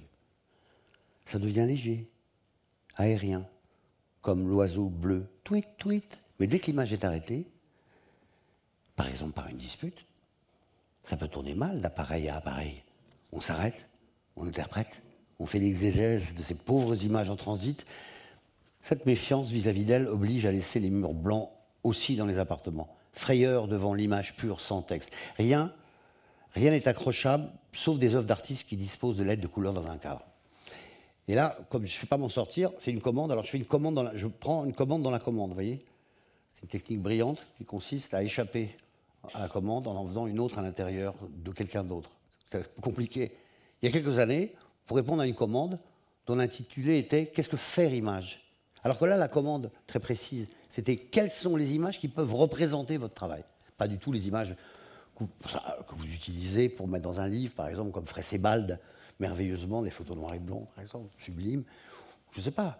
Ou euh, quel rapport avez-vous aux images? Est-ce que les images sont Enfin non, c'est quelle image est finalement métaphore? C'est très difficile. J'ai mis Peter Sellers au début. Alors voilà, si, on prend quelques exemples d'images, Peter Sellers au début, euh, le, lapin, le fameux lapin fluo de Retour définitif et durable de l'être aimé, un nid géant. Oui, qui m'a beaucoup servi, qui a fait que j'ai fait un nid pour faire. Un nid géant avec une personne mmh. dedans. C'est un, artiste qui s'appelle Neil Sudo. il y a une photo noir et blanc. Alors ce que j'explique justement, c'est que ce qui m'intéresse dans les images, c'est quand elles sont salies par le journal. J'aime pas tellement aller voir l'exposition de photographie, face aux des vieux tirages charbon, c'est pas un hasard. J'aime le noir. J'aime passionnément le noir. Pas le noir et blanc, le noir lui-même. Les photos de Station, par exemple, toutes teintées de noir. On dirait des aquatintes, je sais pas, ça me fascine. J'aime énormément ça. Mais les photos euh, que j'ai choisies ne sont pas de bonne qualité tellement, c'est des choses faites avec mon portable aussi la plupart du temps. Et, euh, ça donne un résultat, euh, ben, c'est pas mal déjà, hein, regardez, c'est assez joli. C'est déjà pas mal sorti. Alors, il y a quelques années, alors ça, ça va nous amener directement à notre sujet. Ah, irréparable, j'y arrive, regardez. On était parti de la métaphore, hein, j'ai pas oublié. Oui, ben justement, on va parler de la métaphore et des images. C'est un livre où il n'y a pas d'images trop, pour la première fois. Mm. Alors, qu'est-ce que ça veut dire? Est-ce que c'est une bonne idée? On va parler de ça. Il y a quelques années, pour répondre à une commande dont l'intitulé était Qu'est-ce que faire image? j'avais répondu par deux anecdotes. Le texte commençait ainsi. C'est une vraie histoire. Au cours d'une soirée dont j'ai oublié les circonstances, une femme que je connaissais à peine s'avança vers moi elle traversa les quelques mètres du tapis sombre qui nous séparait avec visiblement une idée en tête. Un visage aux yeux écarquillés qui surgit brusquement des profondeurs. Ah, ton dernier livre Formidable. Vraiment, ça me va très bien. Ah, j'aime beaucoup, j'aime beaucoup, etc. C'est vraiment bien. Merci. Mais je sentais qu'il y avait un mais. Mais avant, reprit-elle, dans les livres d'avant, il y avait tellement d'images quand même. Beaucoup, hein Non? Cette fois-ci, ça va mieux, hein On respire. Il y a moins d'images, hein, quand même, hein Voilà. Parce que les précédents livres. Non. Poursuivait-elle sur un ton glacé? Il y avait vraiment trop d'images. Beaucoup trop. Ça m'est vraiment arrivé, c'est merveilleux ça. Beaucoup, beaucoup trop. Quelque temps plus tard, alors c'est justement ce que je viens de faire, j'ai fait pour rigoler, je, je pensais avoir appliqué le programme. Je travaillais patiemment des phrases courtes. Je croyais me moquer de moi, mais en fait c'est ce que j'ai fait. En coupant sévèrement tout rejet, en interdisant toute prolifération, tout détour, toute analogie intempestive. Je me croyais, je guéris de ce virus, la maladie des images. C'est Nietzsche qui disait, je vois les mots comme, comme de la matière, non? Je suis, Enfin, il avait un rapport inversé à la, à la réalité, aux mots, comme ça. Je comprends tellement. Mais après un déjeuner de, fin de printemps, traversant ensemble une cour de gravier, je demandais à un ami qui s'appelle Xavier Laporte, maintenant je dis les noms. C'est fini, c'est l'autofiction maintenant. On arrête de faire la littérature. Quel livre pensait-il que je devais faire? Quel livre, comme ça, brusquement, comme si on pouvait aborder facilement quelqu'un dans la rue ou dans la forêt, ou dans une forêt pour lui demander Qu'est-ce que je vais devenir? Ah, sa réponse laconique se fit pas attendre. Arrête les métaphores le ton à la fois précis et désinvolte de sa voix, et surtout le fait que ce conseil n'était suivi d'aucune explication. Indiquait que c'était aussi simple que de se passer de café, de refuser de manger de la viande, enfin une chose tout à fait faisable, etc. Donc, bizarrement, ce, livre qui a un galop d'essai sur l'image m'amène progressivement, m'amène progressivement à ce livre. Vous voulez que je livre le truc sur mon colloque? Non, allez. Mais après, on arrête. Hein? Après, on arrête. Parce qu'il est 9h Après, Il est 9h, mais euh, il n'y a personne On a commencé à 7h30 Oui, ça va. D'accord, je lis le texte et puis on, on y va. Hein. À moins que vous ayez des questions. J'ai un matin. Alors, la quatrième de couverture quand même. C'est la commande exacte de Christophe. Mais pas un peu truqué. Il m'a dit on va faire une pièce et ce qui serait bien, c'est qu'il y ait deux femmes qui parlent, Sacha et Charlotte, qui sont là, et un, et un qui s'appelle Marc Baudin, il ne parle pas. Bon. Alors je croyais pendant un long moment que c'était vraiment une idée, mais Beckettienne. Un dispositif sonore. En fond, c'était simplement parce que Marc Baudin n'a pas envie trop d'apprendre des textes par cœur. Vous voyez, voyez, voyez comment ça vient Vous voyez comment devient Shakespeare sur un détail? Un matin, on ressent l'envie euh, furieuse de fabriquer une machine, une voiture. Alors si j'ai une vraie histoire avec un garagiste. C'est un garagiste, vous allez comprendre, qui, a une particularité, c'est qu'il détruit les voitures. Il ne peut pas les réparer. C'est irréparable. Donc ça, ça, se passe dans un garage. Mais ce n'est pas qu'une histoire de garage. Un matin, on ressent l'envie furieuse de fabriquer une machine, une voiture, mais il n'y a même pas de dessin du prototype ni de garage fiable à proximité. Le nôtre n'est pas à la pointe. C'est une idée pour rien, me disais-je. Pourquoi avoir ces idées inutiles? Et si elles étaient rares, tout irait bien Mais non, elles sont innombrables dans la vie matérielle et surgissent sans discontinuer. C'est un peu comme de se laisser glisser d'une branche en train de se casser pour en attraper au vol une autre. On passe de craquage en craquage. C'est pourri de l'intérieur par des millions de petits vers intrusifs, ces branches on prend le risque de se retrouver dans le vide. Enfin, à moins d'avoir prévu la chose avant de grimper à l'arbre. Ça doit se passer comme ça si on est alpiniste. Je n'en suis pas une. Juste avant mon avis de machine, mon envie de machine, j'avais imaginé détourner la rivière qui coule dans les prés pour en faire un petit canal de pierre qui rejoindrait le courant en aval. J'aurais installé des grilles verticales pour y garder des poissons bien heureux de rester dans le courant. Enfin, seulement l'hiver, le gel, trop difficile passons à autre chose. Passons à autre chose. Et si pour une fois on ne voulait pas passer à autre chose et rester dans ce moment de rêve? Un jour on sent très bien, si bien qu'on a presque envie de le dire à voix haute. On sort littéralement d'une période noire. Il y a une porte dans cet espace sombre. Alors il suffisait de l'emprunter. On est la cible d'un bombardement de deux ou trois réseaux de pensées intrusives qui, à force de circuler dans cet espace noir, fabriquent un vrai nid de frelons une scène infiniment dure, avec des paroles comme Tu n'auras plus jamais ça. Au centre, il n'y a qu'une plainte, une sorte de reine qui emporte tout dans une spirale. Elle dirige de sa loge autour, les ouvriers souffrent. Et puis, il y a une issue imprévue, s'allume dans un coin le mot exit. Enfin bref, on sort de ce cauchemar. La matière noire s'engouffre et disparaît dans les couloirs. Je m'en sors. Je traverse d'innombrables coïncidences bénéfiques d'un coup. Tout se relie dans une guirlande lumineuse. Ça ne dure qu'un temps, quelquefois des années ou quelques semaines, cette trêve, et on repart dans le noir. Je me rends compte que j'ai comme une impuissance technique. Je ne peux pas aller au bout de certaines actions. Très vite, je me décourage. c'est souvent pour une chose qui doit être fixée dans une autre. Ça paraît simple, mais ça ne fonctionne pas. C'est immédiatement le désespoir. Je fais les premiers pas infructueux, j'abandonne immédiatement. La seule personne que vous risquez de voir ici, c'est la postière. Dès qu'on entend un moteur, c'est toujours elle. Je suis isolé. Le garage s'est désaffecté de lui-même, vieilli sur pied, fruit sec à force d'inaction, on peut dire à la mesure d'un non-engagement. Certains préfèrent ne pas. Je visualise à grande vitesse les conséquences en cascade. Qui va m'aider Tout ça est détruit, tout ça va disparaître, tout ça va disparaître. C'est terrible. Et je m'apitoie sur mon sort, etc. etc. C'est ma destinée de ne pas savoir réparer. Conséquence, rien ne marche ici. Ce matin, la rivière est blanche comme du lait. Je ne l'avais jamais vue comme ça. Ce sont les très fortes pluies augmentant la force du courant. Elles arrachent du calcaire à la pierre des falaises qui bordent ces rives. Oh, je me suis plongé dans ce flux crayeux. J'avais peur, mais je l'ai fait quand même. J'ai toujours peur de nager seul. La rivière est hostile. À deux, on pourrait lui tenir tête. J'ai peur d'elle. Sous sa surface enchantée d'été, avec libellules et nénuphars, j'ai vu l'autre rivière, toute noire, avec crues gigantesques, un flot sombre et glacé. On vous dit, il faut tout vivre. très bien. Au lieu de penser à rien en marchant dans ce fichu garage de l'eau large, enfin, si tu es inquiète, sois-le alors et éprouve ça en t'y collant, en endossant l'inquiétude, en t'habillant de pied en cap de cette inquiétude. Et lui, qu'est-ce qui s'est passé? Lui que j'aimais tant, pourquoi il se tait? D'un coup terminé Muet C'est bizarre C'est pour toujours? Bref, je ne sais pas réparer. Et je le répète tous les jours. Je vais finir par avouer que je conserve des voitures des années au lieu de les sauver. Je les transforme progressivement en épaves.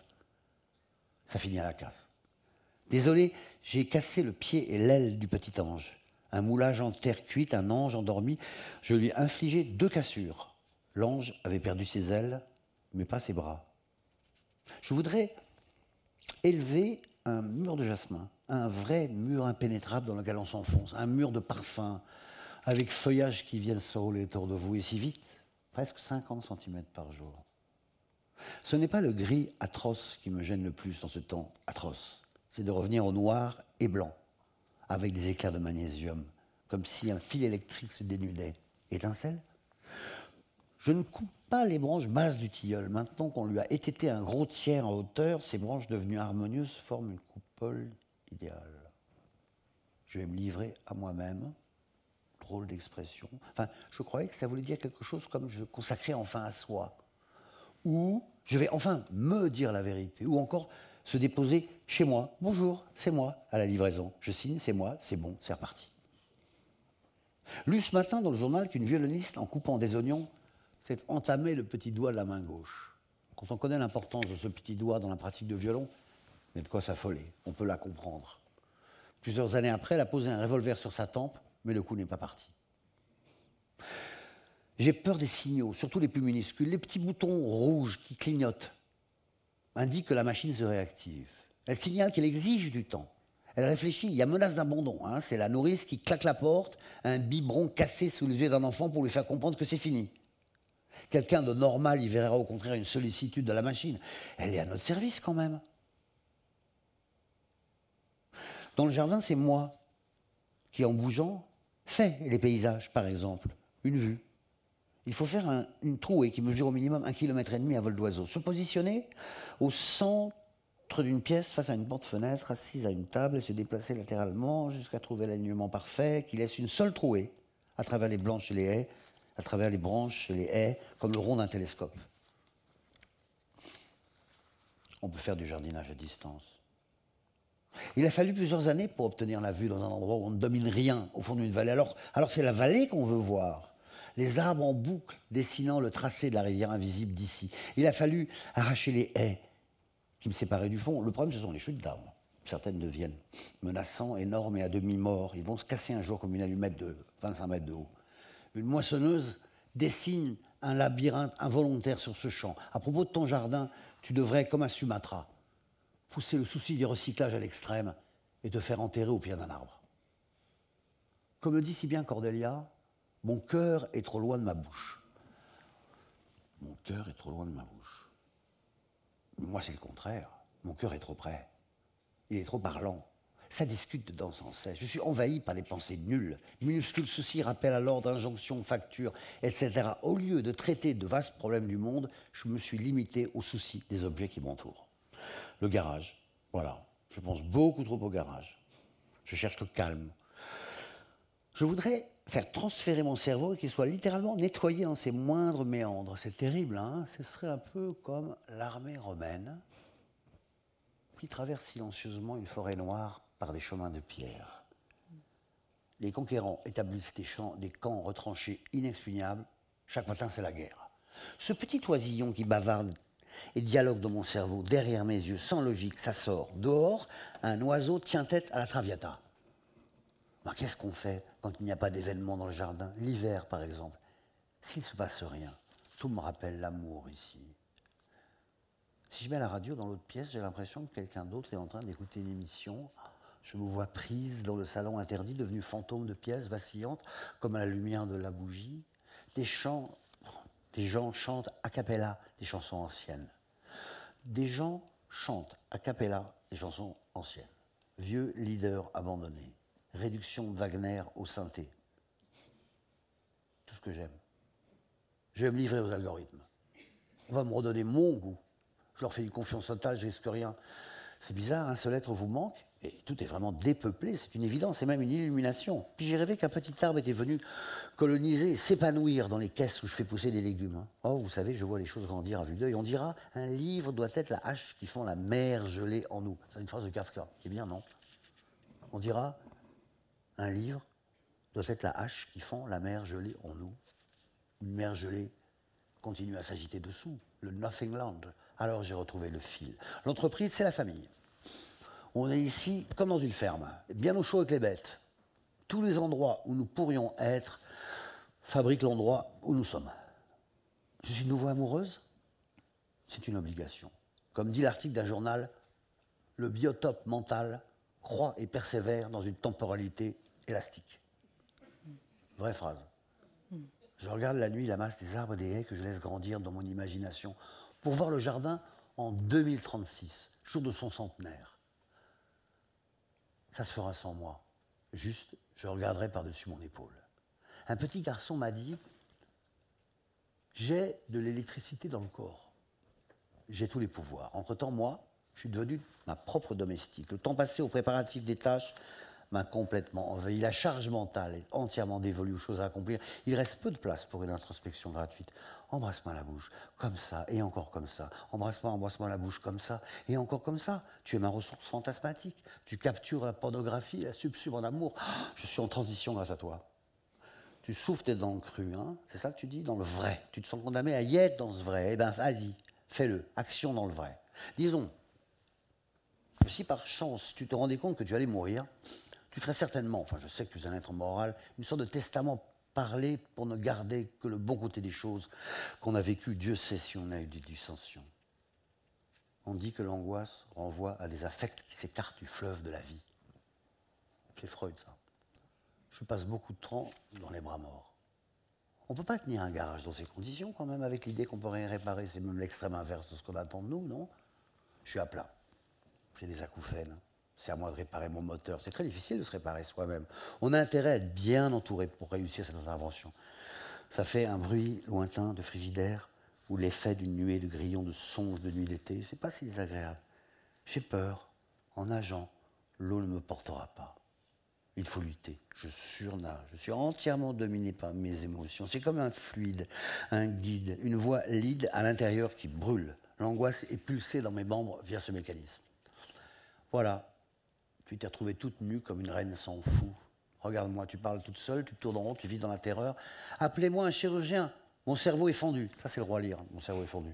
C'est bien, non? C'est pas moi. Si j'étais une autre personne, je pourrais m'en sortir, non? Quelqu'un qui ne souffre pas. Celle qui raconte ne souffre pas en même temps que moi. Celle qui raconte ne souffre pas en même temps que moi, ça fait un intervalle, on peut s'y glisser, c'est une piste. Les paroles qui reviennent, comme un essaim se ravise et rentre brusquement dans le nid. Ah, c'est toi Et se dessine une flèche d'or dans le ciel azur. Je vois bien que cette histoire est beaucoup plus embrouillée que je ne pensais. J'ai mis au point un système simple. Dire les choses successivement comme on transporte des pierres. On renverse la brouette là où il y a la place. Il n'y a pas d'introduction ni de chute. C'est la seule manière de tenir. Pas de point central. Ceci n'est pas une scène de ménage. Il n'y a pas d'assiette à casser, pas de montée dans le conflit, pas quelqu'un veut quelque chose que l'autre aurait ou pas, pas de scénario. On n'est pas en Amérique.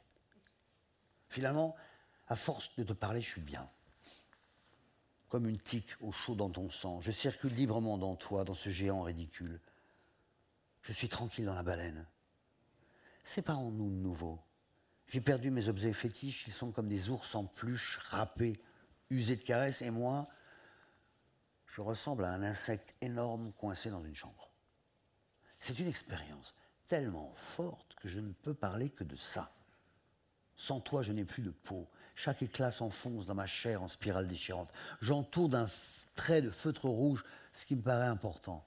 Le jour où tu m'as effacé, la nuit est devenue transparente. Ce matin, Je fais la compétition musique contre oiseaux. Il faut trouver un équilibre. On doit entendre les notes des oiseaux au milieu des cris de la chanteuse. On est parfait au milieu de ça, je vous garantis. Je ne parle plus que de moi. À l'intérieur de moi, c'est une maladie. Je n'entends pas assez les autres. Il faut ouvrir ses oreilles. Je me sens trop seul et j'ai besoin d'extase. Des idées stupéfiantes me feraient même supporter la prison. On dit que cette part manquante, on doit la récupérer par tous les moyens possibles. Les gens manquants habitent avec nous. Gens manquants habitent avec nous. C'est énigmatique. On dit aussi qu'il faut la récupérer de manière vivante, cette part. La rivière était rouge quand on tuait des centaines de veaux en amont au siècle précédent, rivière au carré. Un Robinson local s'y abreuve de sang frais. Quand on perd des gens qui ont été aussi proches, finalement, nous nous manquons à nous-mêmes. Enfin, c'est ce qu'on dit. C'est suffisamment malin pour indiquer une tactique possible pour s'en sortir. Il faut se retrouver soi-même. Enfin, ça fait des boules de choses, si je me souviens bien, ce micmac entre soi et les autres. C'est comme dans ce film où les gens sont, sont bloqués dans un salon. On souffre dans cette histoire sinistre, je me détache de toi. Tout ce qui m'arrive envahit trop mon imagination. Il faudrait réaliser que c'est d'arriver déjà, les drames, etc. Non pas que ça risque d'arriver. Je suis harcelé par les clients. Ils veulent tous une réparation. Ils en rêvent la nuit. Et moi aussi, hein, j'ai les spectres de tous les gens que j'ai assassinés qui reviennent dans ma tente de chef des armées. Une reine avait des cauchemars. Il parlait tout le temps de Shakespeare. C'était une maladie. Tout ça à cause d'un malheureux article. Était-il un homme ou une femme? Non. Non. Non. Non. Allez, viens en prison avec moi. On va chanter tous les deux seuls, comme des oiseaux en cage. Et quand tu me demanderas ma bénédiction, je me mettrai à genoux. On vivra comme ça. Prier, chanter, raconter de vieilles histoires et rire aux papillons dorés. Un matin, il arrive que les organes ne crient plus. Ils ne sont plus dedans, ils ne poussent plus à l'intérieur du corps, vers le dehors. À dire vrai, c'est un seul organe dont il s'agit, le regret. Et un matin, envolé, plus rien. On se tâte, incrédule. Merci beaucoup. Merci.